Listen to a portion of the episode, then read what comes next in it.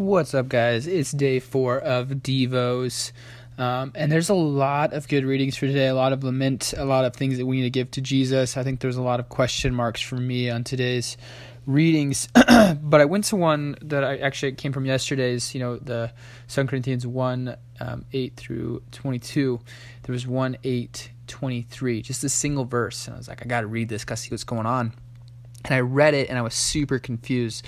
So if you want to go read through real quick, feel free to do that. Again, it's 2 Corinthians 1 um, 8 through 22. And then today we're just going to do verse 23. Um, but it's really short. You can read through it really quick. Actually, I'll read it because it's one. But I call God to witness against me it was to spare you that I refrained from coming again to Corinth. And um, to be completely honest, I had to do some research because I was so confused. I was like, why is this one verse here? And I, I read on a little bit further than that, and I think I got some some, some, information that was helpful, and I did some research actually. Um, and again, I was like, wait, I'm doing basically what this verse is telling me not to do. Uh, but it says, But I called God a witness against me. It was to spare you that I refrained from coming again to Corinth.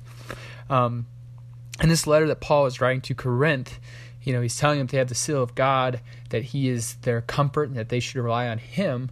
Um, but I called God to witness against me. It was to spare you that I refrained from coming into Corinth. He doesn't want to play mediator and I think that this is really uh, wise being strategic, right? He was very wise in saying, I cannot be the person that's helping you guys work through this. This is your faith. If you read on verse 24, it says, Not that we lord it over your faith, but we work with you for your joy, for you stand firm in your faith not the faith that I have guided you into, not that discipleship's a bad thing, or not that you can have a leader lead you into certain spaces, but our faith eventually has to be our own. If I'm, if I Kindle, I'm only listening to podcasts um, and only hear great information. That's all I'm going based off, not a personal relationship with Jesus. That's not faith and um, that's something I've actually been struggling with. Is I hear all these great pastors and all this, you know, this social media content. This is a really great quote from this guy, and this book's a really great book from this guy. And not those are bad things, but our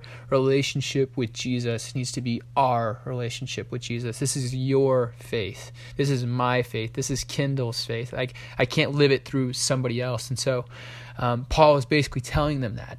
But I call God to witness against me. It was to spare you that I refrained from coming again to Corinth.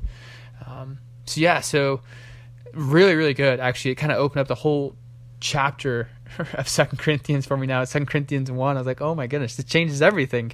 Because um, he gives them all this great information about God, and it's like super encouraging. It's like, yeah, yeah, yeah, yeah. And he's like, okay, but I'm not going to visit you. You need to figure this out on your own. It's like, what?